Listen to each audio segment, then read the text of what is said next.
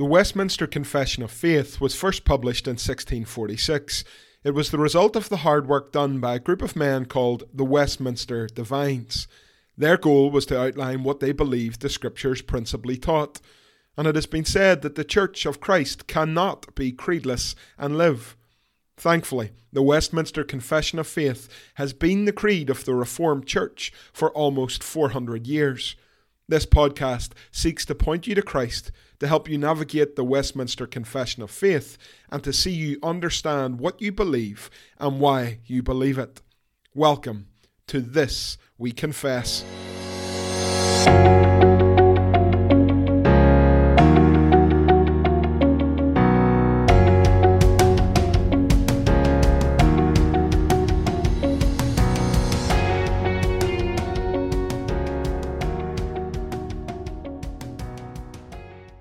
Westminster Confession of Faith, Chapter 11, of Justification, Paragraph 1.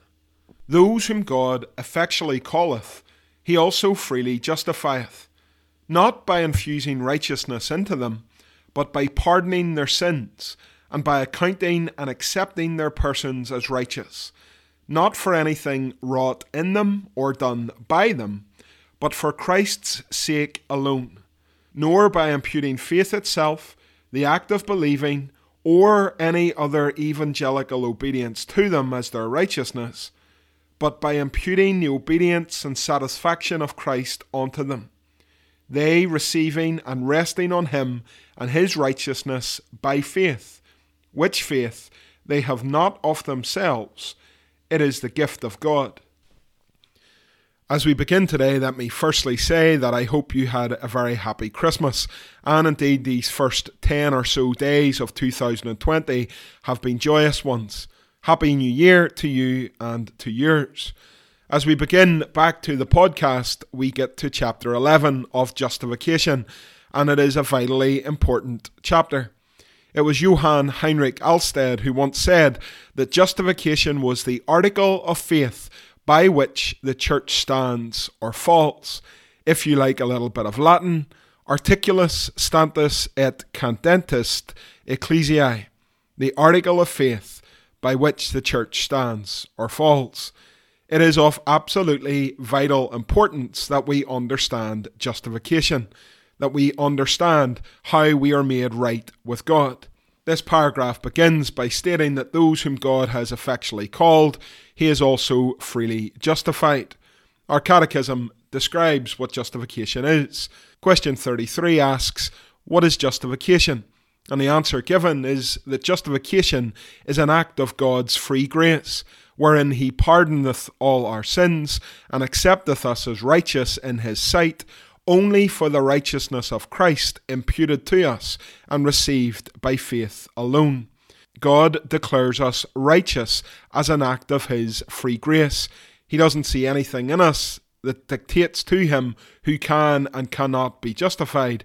It is an act of His free grace where He declares us to be righteous in His sight. Romans 8 and verse 30 states, those whom God predestined, he also called, and those whom he called, he also justified, and those whom he justified, he also glorified. And in Romans 3 and 24, we are told that we are justified by God's grace as a gift through the redemption that is in Christ Jesus. And so we begin with this very important article. Justification is an act of God's free grace, wherein He pardons all our sins, accepts us as righteous in His sight, only for the righteousness of Christ imputed to us and received by faith alone. There are not multiple justifications. Justification is a one time forensic act where God Himself declares us to be righteous in His sight. And therefore, this is nothing short of the article of faith by which the church stands or falls. And so is the Westminster Divines, open chapter 11, all dedicated to this article of faith called justification. They go to great lengths to tell us what justification is not. After the opening statement, the Divines make it clear that justification is not by infusion. It is not by infusing righteousness into them, they say, but instead by pardoning their sins and by accounting and accepting their persons as righteous. So, we are not justified by infusion. Infusion is a term used by Roman Catholic theologians which describes how they believe God pours grace into our souls. Grace is like a medicine for a sick soul. Grace is a substance which justifies and saves, and we cooperate with it. It leads us to sanctification and it leads eventually to justification. However, we as Reformed believers reject this doctrine of infusion. We do not believe that we are justified by an infusion of righteousness, by an infusion of God's grace. And so, as we are not justified by infusion, the Westminster Divines also underline that we are not justified by works. They continue by saying that we are not justified by anything wrought in them or done by them.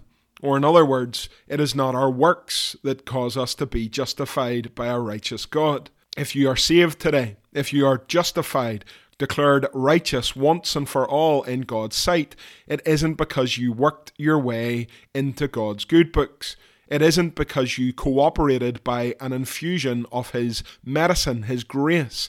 And it isn't because you did good things all through your life, which at some point caused God to declare you righteous as Paul writes in Titus chapter 3, verses 5 and verse 7. God saved us not because of works done by us in righteousness, but according to his own mercy, by the washing of regeneration and renewal of the Holy Spirit, so that being justified by his grace, we might become heirs according to the hope of eternal life. Paul could not be any clearer. We are not saved by our works either by cooperating with God's infused grace or by our own works done of our own bat. These are not the paths to justification. With this made clear, the divines continue to tell us that we are also not justified by an imputation of faith when we speak of imputation, usually what we mean is that our sins become Christ's and Christ's righteousness becomes ours by means of imputation. Our sins are imputed or credited to Christ's account. He pays for them fully by his active and passive obedience, and his righteousness is credited or imputed to our account, where God looks on Christ and pardons us. So, with that clear, the divines tell us that we are not justified by an imputation of faith, or in other words, God does not credit faith to our account. Indeed, we are not justified by any act of believing or any evangelical obedience. So God does not declare you righteous because you have believed, or because you have prayed, or because you have gone up to the front of a church and signed a card. You're not declared righteous by any of these things. As Paul says in Galatians chapter 2 and verse 16, we know that a person is not justified by works of the law, but through faith in Jesus Christ. So we also have believed in Christ Jesus in order to be justified by faith in Christ and not by works of the law, because by works of the law no one will be justified. No one will be justified by any act of believing or any evangelical obedience, and God has not imputed or credited to our account saving faith. And so, with the knots of justification clearly defined, the Westminster Divines also outline how we actually are justified. The Divines tell us that we have not been justified by an infusion of God's righteousness into us, but instead we have been justified by God pardoning our sins and by accounting and accepting us as righteous. God has declared us to be righteous in His sight. God has declared our sins to be forgiven, not because of anything done in us or by us, but for Christ's sake alone.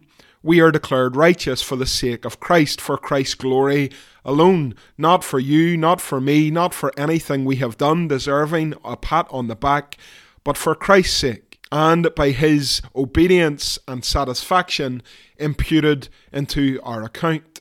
Jesus perfectly kept and obeyed the law of God. He kept it actively by following the law's demands, and he kept it passively by submitting himself to the punishment for lawbreakers.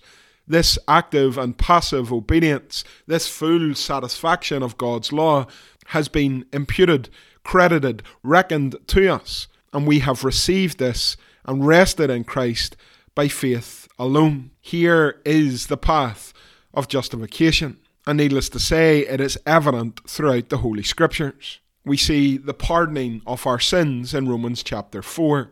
To the one who does not work, but believes in him who justifies the ungodly, his faith is counted as righteousness. Here we are saved by grace alone, through faith alone, in Christ alone, and this faith, which is a gift of God so that no one may boast, is counted as righteousness. Romans 4, verse 7 continues Blessed are those whose lawless deeds are forgiven and whose sins are covered. Blessed is the man against whom the Lord will not count his sin. Here is justification. The Lord does not hold our sin against us. It has been credited to the account of Christ, and he has paid for it completely and fully by his finished work at Calvary. And just as we have received and rested in Christ as he is offered in the gospel by faith alone, so therefore God accounts and accepts us as righteous, Christ's righteousness credited to us.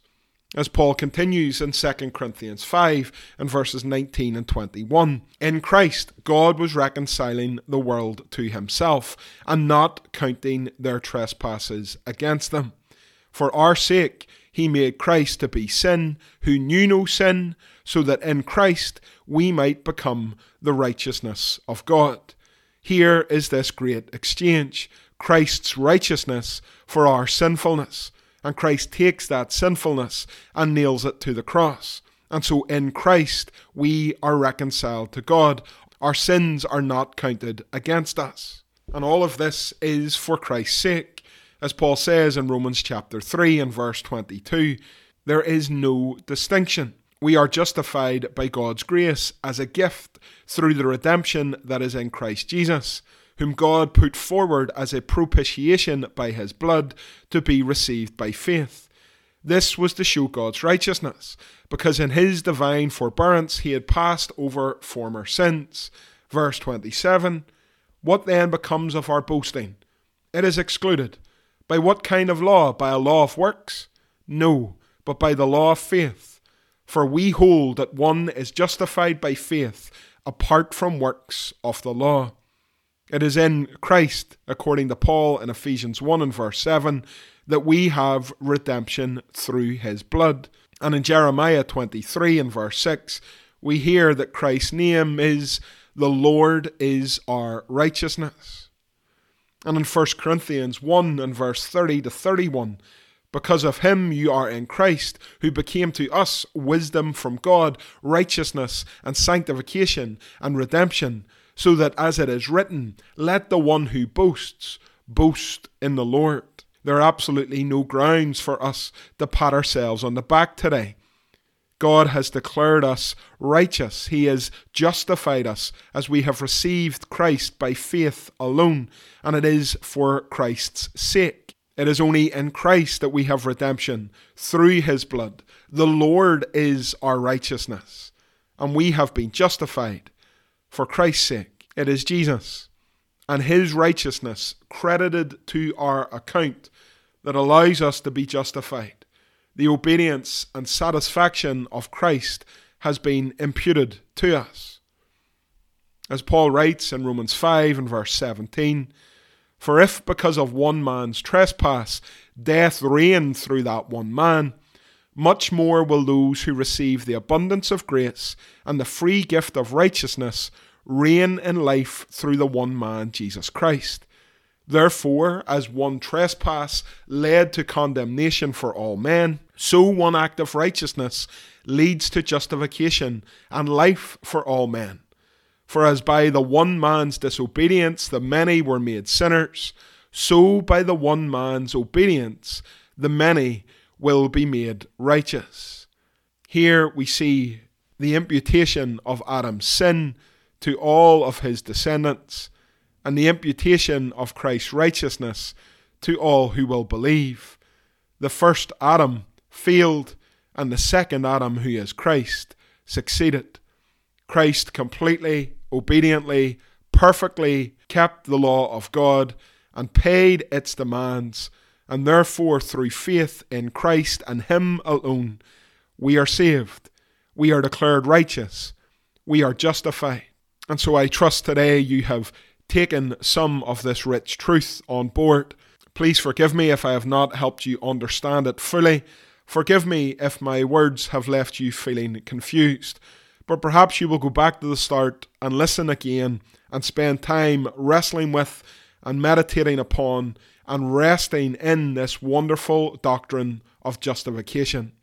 It is no wonder that Alsted declared it to be the article of faith by which the church stands or falls. If we get this wrong, we have got the gospel wrong. But if we get it right, then we see with open eyes and full hearts that salvation is of the Lord, and all who God effectually calls, he also freely justifies. As always, some questions for you to consider. Question 1 What is the article of faith by which the church stands or falls? Question 2 How does the Westminster Shorter Catechism define justification? Question 3 If I fall into sin, do I need to be justified a second or third or fourth time? Question 4 True or false? God infuses His grace into us, we cooperate with it, and are justified. Give reasons for your answer. Question 5. Give a definition of imputation. And question 6. According to this paragraph, how are we justified? That's all for today. As always, my name is Scott Woodburn. Happy New Year to you and yours. And until next time, this we confess.